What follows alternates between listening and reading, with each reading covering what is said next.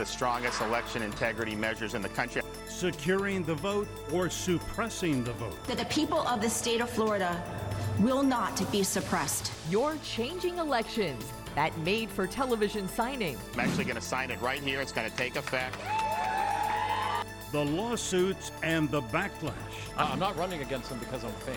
I'm running against them because I know Florida deserves better. Crist goes for it again. The race for governor is on.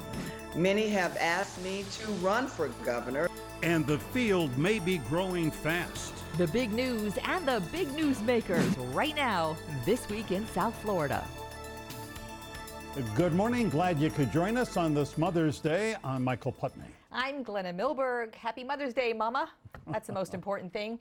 Florida's new election law is signed and now the target of lawsuits also, and the way the governor staged that signing brought a whole new round of protest. Outside a 2024 campaign rally. Trump DeSantis 2024. My name's Deplorable Dan. Five, six, seven. Inside, invitation only where the governor did state business for those at a West Palm Trump 45 fan club event, signing into law changes to elections administration, one of the most controversial bills of the session. The elections law, the subject of lawsuits filed seconds after signing, is one among several this session Republican lawmakers acknowledge lay out a conservative movement narrative to the party faithful. Perhaps why the only press was national conservative cable news that got an exclusive it reportedly hadn't asked for. I'm actually going to sign it right here. It's going to take effect. Why not have an ID for voting? That's just one of the changes ID required for vote by mail ballots. Among others, those have to be renewed every two years now, and those popular drop boxes will have finite hours and security. Florida's 67 election supervisors opposed the election bill from the get go. They called it unnecessary and said that it made it harder to vote by mail. But that and some other of the more controversial components did not make it into the final version of what is now the law. Broward Supervisor of Elections Joe Scott is here to talk about what did make it in and the politics and the practical effects of what's to come. Mr. Supervisor, great to have you with us today. Good, good morning, Supervisor Scott. Great to see you. Thanks for being with us. All right. Good so, morning, Glenn and Michael. Oh, thank you. You and the other 66 election supervisors uh, in the state called this bill unnecessary, obstructive. You said it's going to make it harder to vote. Explain your point of view. Why do you think it's going to make it harder to vote? Well, one thing that's important for people to understand is that we have a, a great process that's been developed over many years to ensure that we that we are verifying that the ballots come back from the voter and that the voter is casting the vote. And whether that ballot comes back to us through the postal service or it comes through a drop box, our process on the back end is exactly the same when it comes to verifying the signatures. So basically, what the new law does is it basically implements really unnecessary conditions on who can deliver ballots back to the drop box. And these conditions are extremely confusing for the average person. Most people aren't going to know the rules. All right. well, effect, if I can, Joe, if I can get you to stop, explain the rules. What what do you think is confusing in this new bill? Uh, so the main part that is confusing, for one thing, people are used to certain um, rules that have been in place. We've had 24 7 drop boxes for years now at our offices, and now people are going to have to make sure they know what hours to drop it off. When um, the other thing is that when it comes to who can deliver a ballot, the law actually states who qualifies as an immediate family member because you can bring immediate family members, but you need to go back and, and check the Florida law and see if that person living with you uh, counts as an immediate family member or not. Um, it, and then besides that, you can have two ballots of other people who aren't yourself or your immediate family member. So really, the bottom line is when you create confusing rules like this, is one or two things are going to happen. Either people are going to unknowingly break the law because they're not aware or people are simply going to disengage from the process because they don't know exactly you know whether it's okay or not for them to bring that ballot in. So it sounds like the onus is going to be on the supervisors of elections and the county really just like you do now to come election time make sure that voters are aware and do know the rules. Uh, but what's interesting is I, I just want to put out there that even Republican lawmakers will tell you nothing was wrong. The governor said nothing was wrong with elections, that this is one of a few bills that became law this session by a Republican legislature who are moving the state conservative. They will tell you that. So here we are, and so here are now the rules. But the prevailing narrative is that it's going to disenfranchise and suppress the vote. And, and Supervisor, what you're talking about, the drop boxes are going to be open for two weeks, 12 hours a day at multiple locations, dozens of locations. Uh, the rules of who can take your ballot, there are rules now that are just changing. So, what, what is it specifically in this new law that you think suppresses a vote? Uh, so, one, I'd say probably the biggest thing is the fact that people's um, standing requests for a vote by mail ballot will be canceled after the 2022 election. So, whereas before, and the way people are used to um, requesting a vote by mail ballot is that you request that vote by mail ballot and it is good through the next two election cycles. And now everybody's re- request will be canceled after the 2022 election. Right, but they'll, but they'll will have they'll re- have a whole year to re-request. I mean, now about to your point, the ballot is good for four years, so two general elections. But Right. two years is a really long time. Why would that suppress a vote? Two years to re- Well, again, reapply. yeah. Well, again, uh, for the the general public, for the average person, you know, really has no idea that the rules changed. So they're going to be expecting their ballot, and they're not going to get their ballot. And for the most part, people are going to miss out on elections that are happening. I'll tell I'll give you a great example. When we just saw with the municipal elections that we just had in March, we went from having about 9% turnout in that election to over 14% turnout, which is I mean, th- these municipal elections are notorious for low turnout. But we know for sure that because of COVID-19, a lot of people requested vote by mail ballots. Those requests were still good, so they received a ballot for that municipal election, and it actually led to a much to a big increase in the number of people who voted in that municipal election. So there is a benefit to people who have a standing request, people who are using their vote by mail ballot to continue getting their ballots because then they'll participate in more elections. Yeah. Uh, Supervisor, uh, let me just point out uh, that in Miami Dade County, for the last several years, uh, someone has only been able to uh, bring two additional ballots anyway. So that part of the law, it's not new in Miami Dade. Let me ask you about drop boxes. It, very popular, really essential in the last presidential election, given the pandemic. Uh, the, what the legislature added was they've got a shorter time period just during the uh, uh, you know the the election, uh, but it says that they have to be monitored 24 hours a day by video surveillance or have an election worker on duty. Now that doesn't seem radical, does it? So the video surveillance part is no longer acceptable. There has to be election workers on duty. Um, so the 24-hour drop boxes that we offered before, we actually did use video surveillance, and we had no problems. There were no there was no fraud. So now there's going to definitely be decisions made because we all organizations have limited resources. So at this point, we cannot keep the drop boxes available to voters around the clock because there will have to be staff present, and we won't. And, and that's just something that won't be very feasible. Um, and that was the idea was that we'll have to set hours simply because the the drop boxes have to be staffed. So, practically speaking, do you know how many people were dropping their ballots off at 2 in the morning or 4 in the morning and not within the 7 a.m. to 7 p.m. Uh, 12 hour early voting window that you might have people readily available? Do you, do you have that, the, that information, that data? No, I, I don't know the exact number. And, and I'll tell you, it sort of varies, right? So when we first send out the vote by mail ballots, which is 45 days before an election, there's a big burst of activity almost immediately because there's people who get their ballots and want to turn it back in right away. Then there's a lull, and then there's a, a big um, group of people who want to submit their ballots at the last minute, the last few days before the election. So, you know, in the middle there, there are definitely times when there's nobody dropping off ballots at the drop boxes. So so that's what makes it so difficult to say when are we going to staff the drop boxes because nobody wants to see their taxpayer dollars used unnecessarily and have people sitting out at a drop box that nobody's using. So that's where you get to this challenge of figuring out when to make the drop boxes available and then you have to communicate that to the public. Yeah.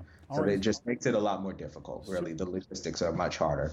Supervisor Joe Scott, stay where you are. Everybody at home, we'll be back more with the Supervisor of Elections from Broward in just a minute.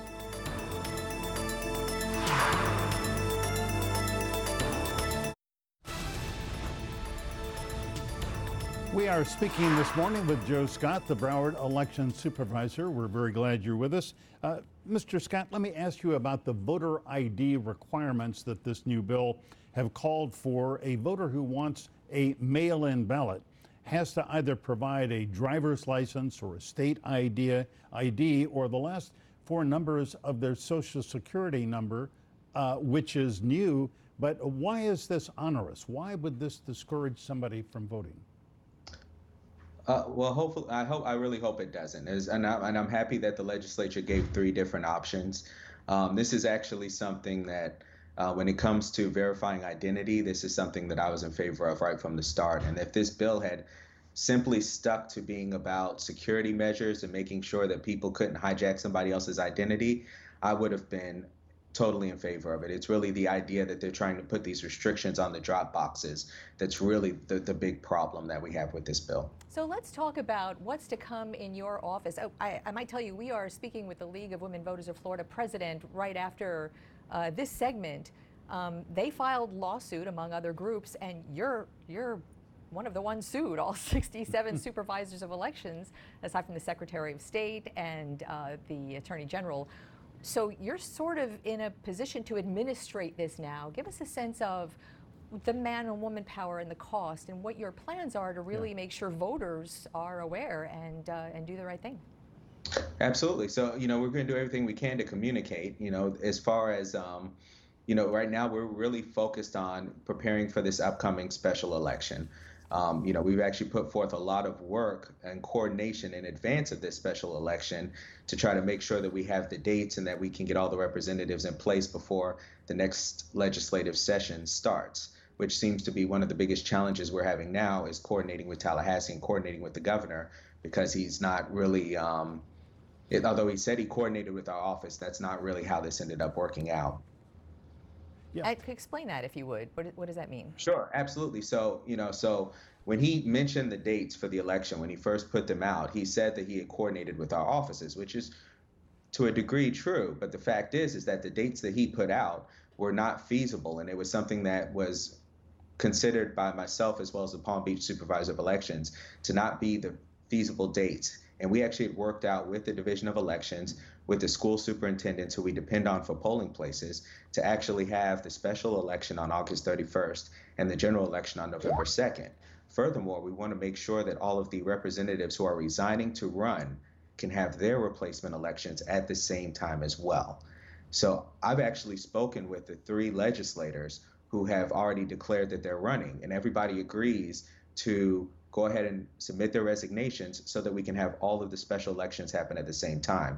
It's really the responsible thing to do for us to do this August 31st and November 2nd to have these representatives in place before the session starts in January. And it's really puzzling why he didn't go with the dates that we had planned for. Yeah, well, we, we just would point out that the dates set by the governor, I think, as you said, November 2nd for the primary, January 11th, 2022 for the general. Joe Scott, very good to speak with you this morning. We'll be talking, I'm sure, in the future. Thank you, sir. Thank you. Thank you, Michael Glenda. Thank you for having me on. Thank you. You know, hours after the governor signed the elections law, a cross section of voters' rights and civil rights groups filed suit to overturn it in federal court. The League of Women Voters, a nonpartisan organization, is the lead plaintiff in one of those suits. Patricia Brigham is the president of the League of Women Voters of Florida. She joins us now via Skype. Patty Brigham, welcome. We're glad Good to morning. see you. Good morning. It's a pleasure to be here.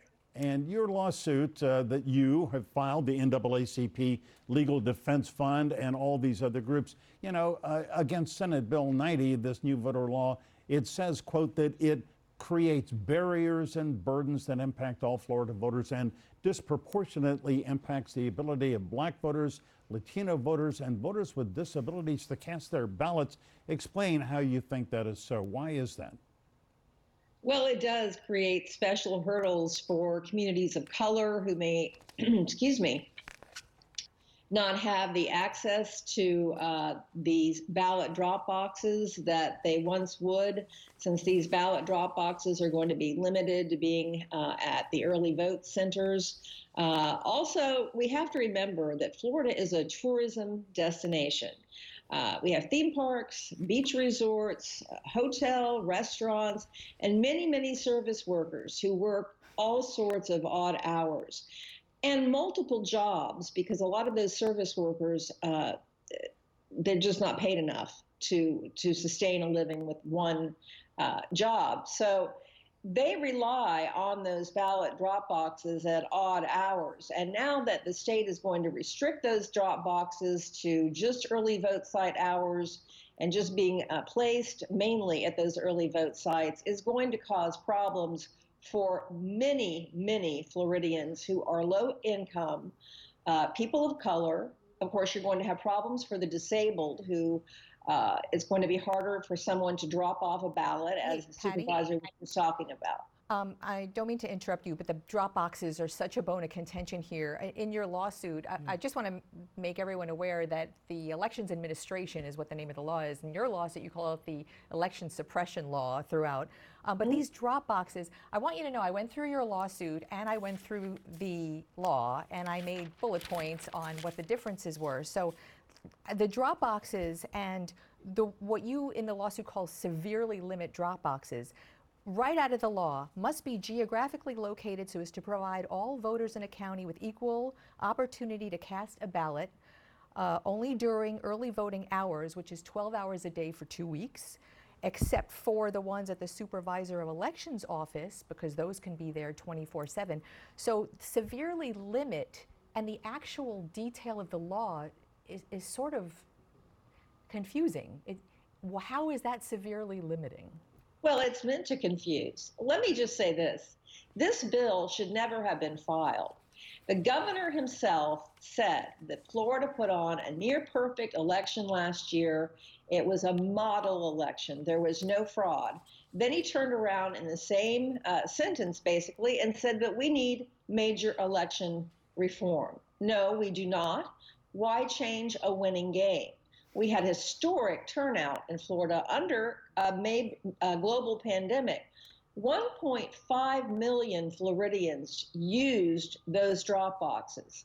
Now that they're going to be limited in the out, limited in the hours they are available, you're going to see less people using them. And yes, this this law is going to sow confusion and a lack of confidence among Florida's voters who will likely be scratching their heads trying to figure out why these changes are being made when there were no problems last year. Okay, it, is. It's the politics of it, and that's actually a component. But today, we really want to inform people on the practicalities of this law. Sit tight. We're going to take a quick break, and we'll be right back.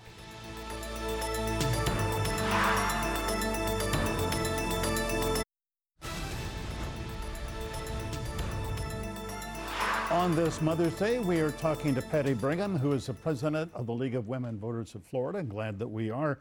Patty Brigham, uh, the governor on, on Thursday signed the bill into law. In fact, Glenna was there, was close by. Outside. She couldn't be in the ceremony because the governor, you know, made it exclusive to, as it happened, Fox News, his favorite media outlook uh, uh, outlet.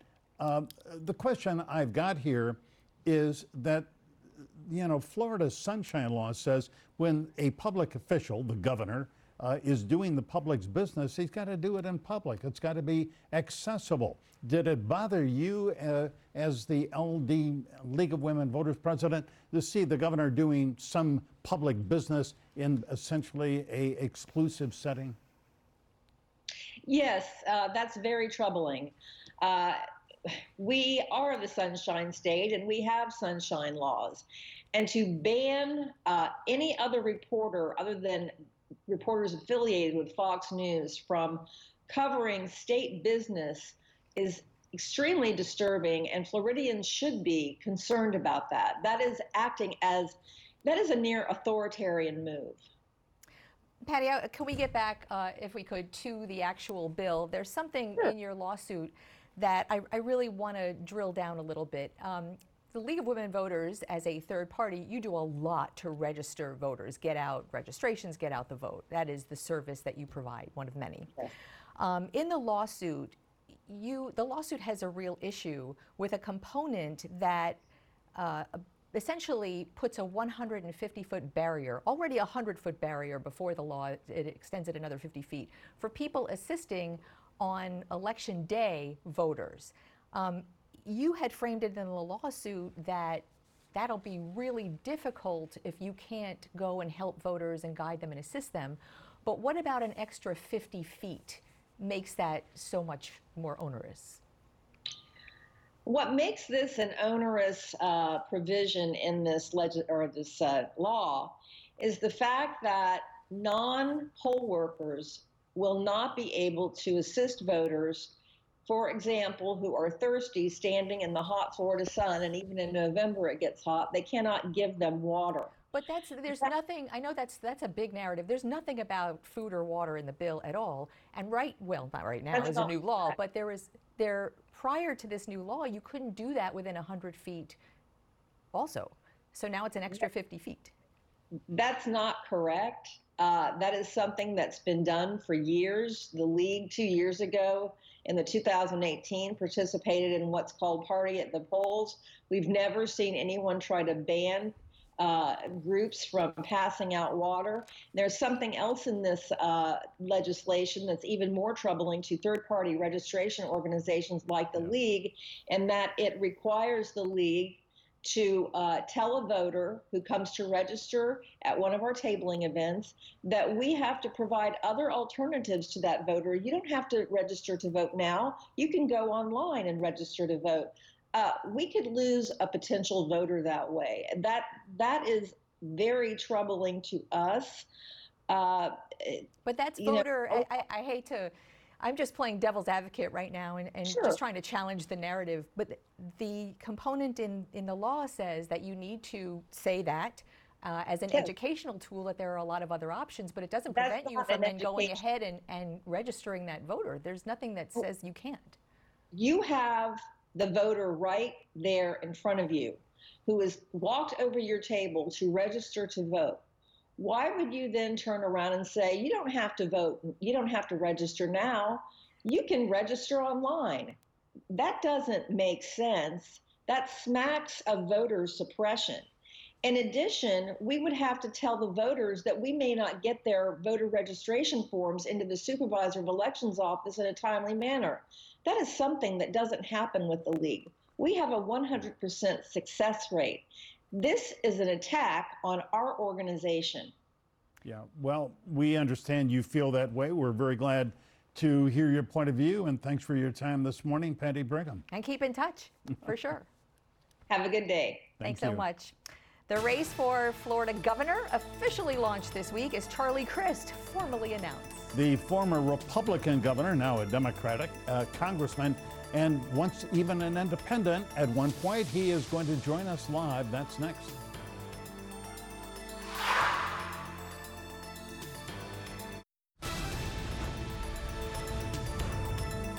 As you surely know, Governor Ron DeSantis is running for re-election next year, and you could say that he kicked off his campaign this week when he signed the election bill on Fox News. The race began officially this week with the first Democrat to announce.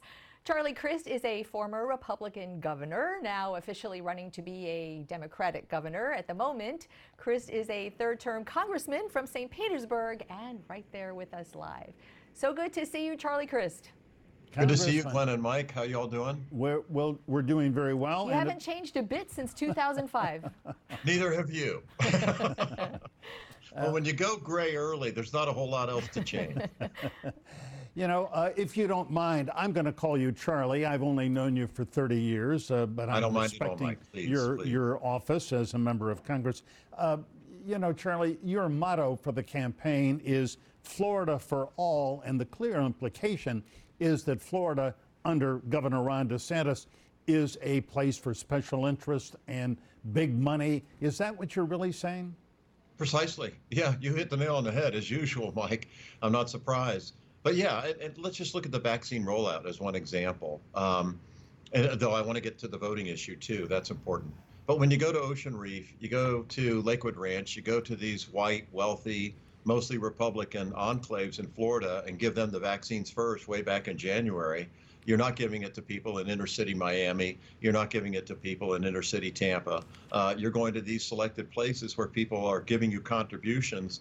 Uh, that's not for all. That's for some. and Congressman, that's I- I know- winners and losers. That has been that has been a big narrative, but just in fairness, I just want to throw out there that we we have looked into a lot of that, and we don't see any evidence of that. And, and the Democratic, now a former director of emergency management, re- refutes that. So I just, to be fair, I wanted to put it out there. But um, about your Well, that's fine that he does, but it's a fact, and facts are stubborn things. That actually happened.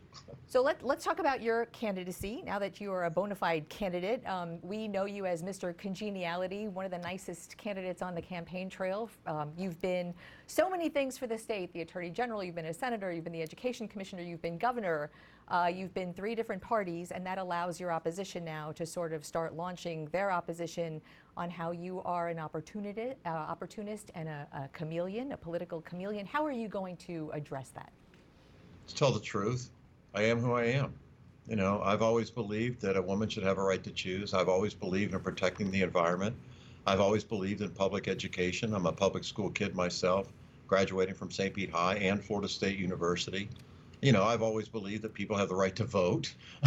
you know, it doesn't really matter what party you are. You have core beliefs that were instilled in me by my mother, happy Mother's Day mom, and my father.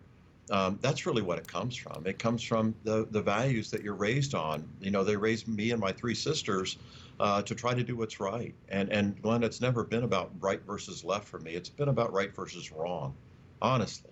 And, and, and I see what's happening with this governor is wrong. Excluding people and making it harder for them to vote. You just did a great piece on it. Congratulations for doing that. Uh, I'm glad that they're being sued. Uh, hopefully, the unconstitutionality of that law will be exposed and people will have and make it easier for them to vote by mail. My 88 year old father, my 86 year old mother love to vote by mail. Many seniors in the Sunshine, Sunshine State do. And, and so I think it's anti senior. I think it's wrong. Having less of the drop boxes, as you talked about in your earlier segment, is, is appalling. Why would you want to make it less convenient to vote and exercise your right to democracy unless you're anti-democracy. Yeah, You know, Charlie, the uh, if- governor- if, Go I ahead, can, Mike. Yeah. if- excuse me, if I can kind of jump in here. Uh, not surprisingly, Governor DeSantis this week sort of uh, truly ridiculed you for the fact that you have been a Democrat, a Republican, an independent.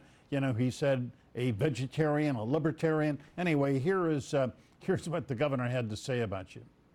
You know, people said Charlie Crist, and I was just asking myself, what party is he going to run in this time?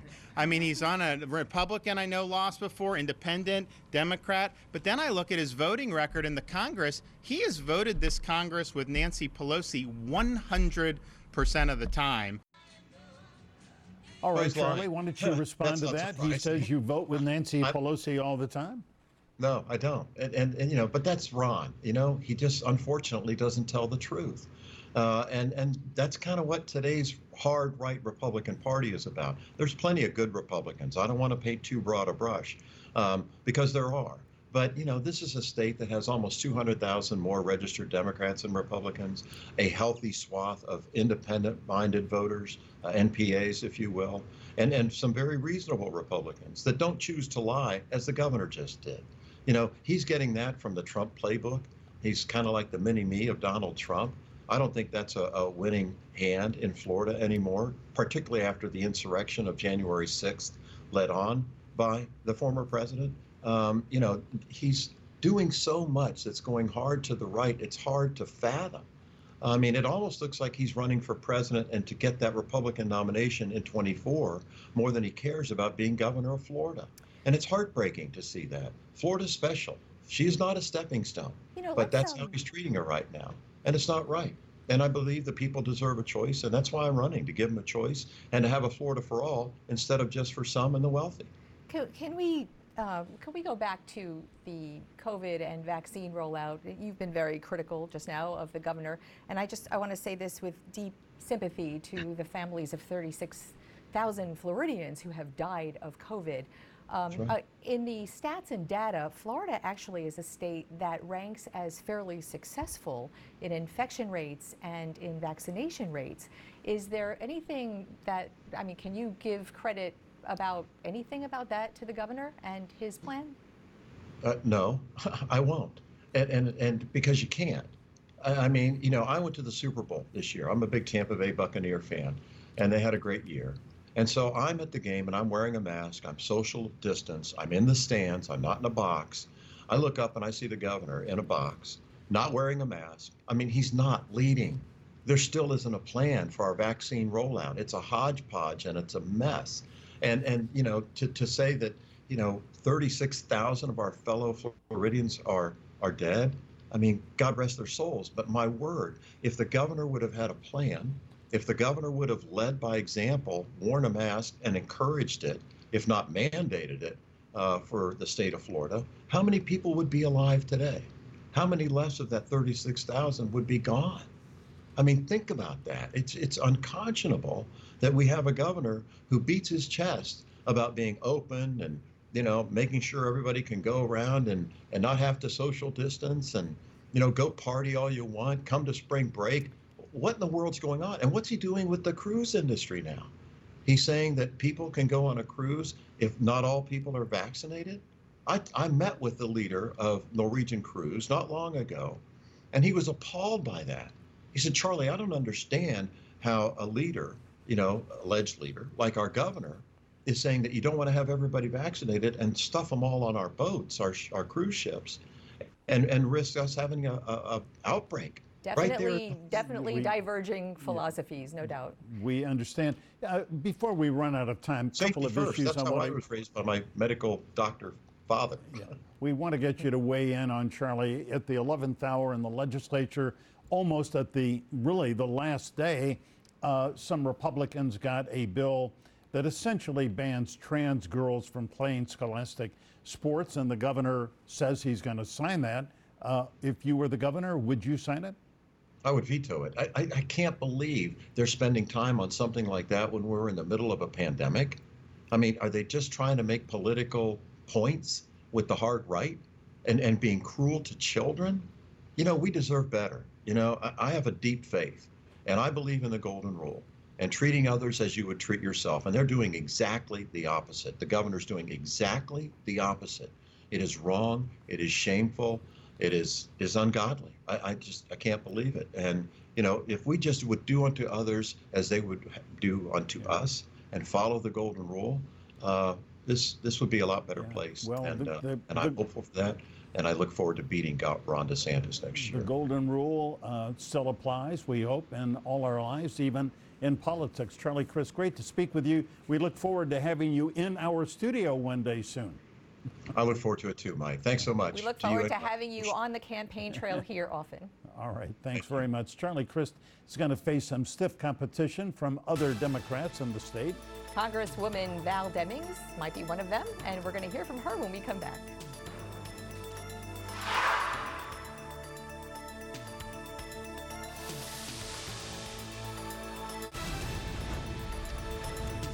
Great to hear from Charlie Crist. He is the first to enter the race for Florida governor, but some of Florida's highest ranking Democrats are making some moves. And one is Congresswoman Val Demings of Or- Orlando. This week, she put out a very slick video showing the arc of her career. On the very same day that Crist announced as a candidate, Demings is a rising star in Democratic politics. Will she run?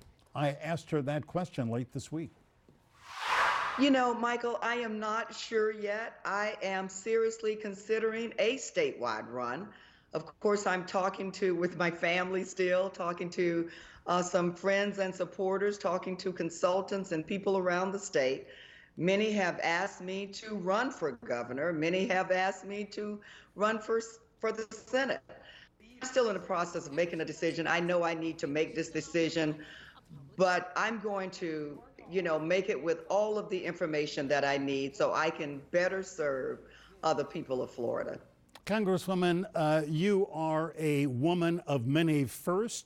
Um, I mean, you are, I think, maybe the first college graduate uh, in your family. You were a police officer, then you were police chief of Orlando, and now you are a member of Congress. Uh, we saw it four years ago, or two years ago rather, that in the state of Florida, that voters were willing to vote for a black candidate. Andrew Gillum nearly won. Do you think that your race or gender in any way is a hindrance uh, if you should decide to run? You know, Michael, thank you so much for bringing up uh, my upbringing. I was born and raised in Florida. Uh, my mother was a maid and my father a janitor. I grew up poor, but my mother always really drilled in me that, you know, don't be defined by simply your race or your gender. Don't be defined by what people may tell you that you cannot do.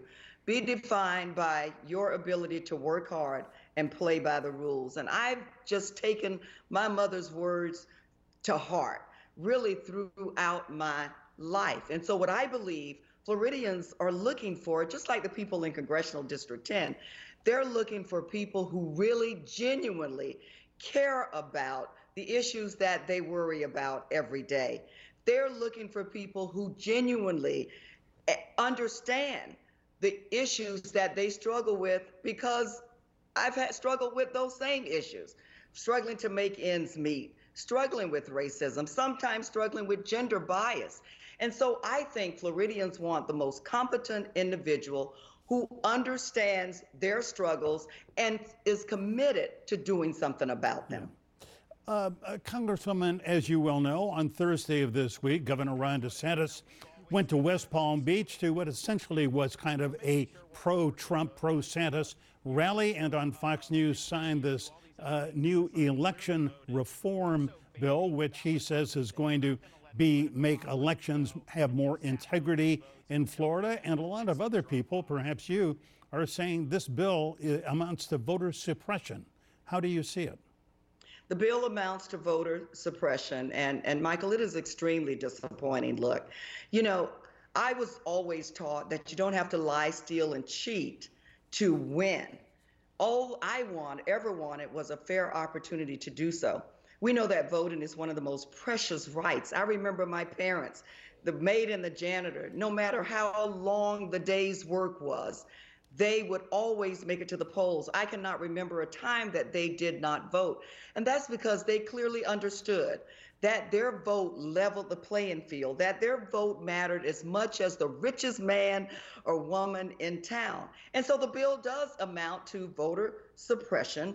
And it's interesting, last year, the governor said that Florida really um, process was a model and other states should follow it. So clearly, if Florida's system was a model just a few short months ago, yeah. why are you changing it in a significant way now? The governor is has a solution and running around looking for a problem. You know, and I also am reminded, as a police chief, I certainly did my share of press conferences, and I, you know, I can remember some some controversial issues that we had to talk about. The public, no matter how painful it was, sometimes had the right to know.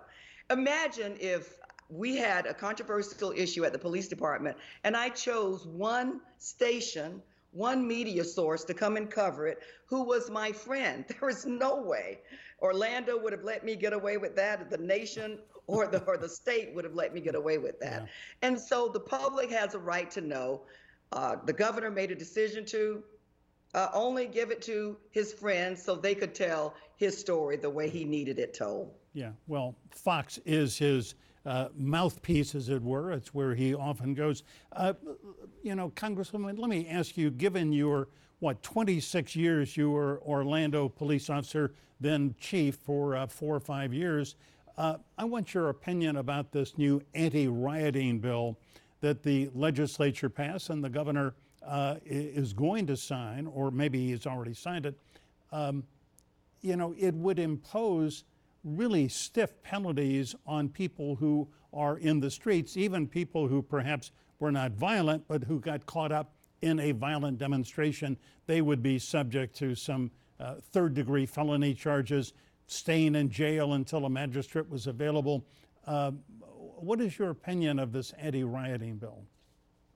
Well, you know, we know that a person's uh, ability to demonstrate, to participate in peaceful protests is one of the fundamental rights of this country. As a 27 year law enforcement officer, I've had an opportunity on multiple occasions to work demonstrations involving groups like the Ku Klux Klan, involving groups like the neo Nazis, and others. And what I clearly understood, Michael, is while I did not, certainly did not always agree with the group's philosophy, as a sworn law enforcement officer, I certainly agreed with and supported their right to demonstrate, their right to freedom of speech. And again, I think it's absolutely shameful that the governor would create this anti protest bill that will basically say if you're there, you're a peaceful protester, you are doing it right, then you can be caught up and held accountable and penalized, even arrested. Um, for those who may be engaged in, in wrongdoing. And then to insinuate that it's okay to drive through the crowd, perhaps. Look, we have some painful memories just a few years ago in Charlottesville right. of someone, a murderer, driving through the crowd and, and, and killing a young woman. And so, here again, I think this bill has racial overtones. I think it's absolutely shameful. When I read it, I'm reminded of the saying when the looting starts, the shooting starts. Mm-hmm targeting a specific group of people. And uh, I think the governor, who is responsible for representing all Americans, all Floridians, sorry, all Floridians, also responsible for protecting the basic rights guaranteed by the Constitution of this country, should be ashamed of himself when he creates laws, signs laws that really restricts and in some instances totally takes away those rights. Yeah. Representative, we have about a minute left. Uh, you are extremely well known in Central Florida. You have had a very successful career there uh, in law enforcement, now as a member of Congress. You are frankly not so well known in the rest of the state. I mean, I'm very glad we're having this uh, conversation this morning because a lot of people in South Florida will get their first impression of you. But, you know, to run a statewide campaign, takes a lot of money as well as will. Uh, will you have enough money if you run? Well, you know, Michael, I believe in taking care of home first, right? And there is a scripture that says, if you are faithful with a few things, I'll make you ruler over many.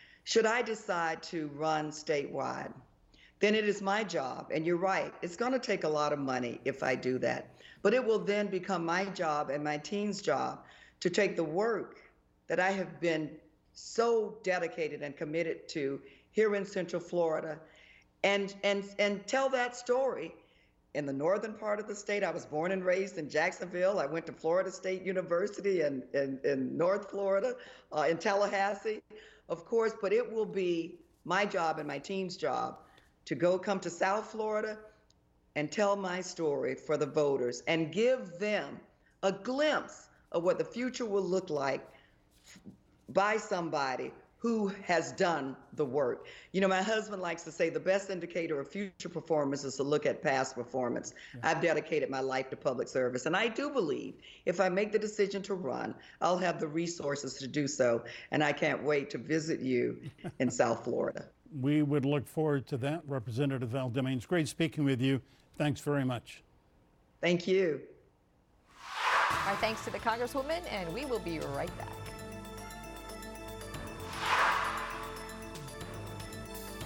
We thank you for being here on this Mother's Day edition. Remember, we're online 24 7 at local10.com. And remember, stay informed, get involved, have a great Sunday, and do something nice for your mom.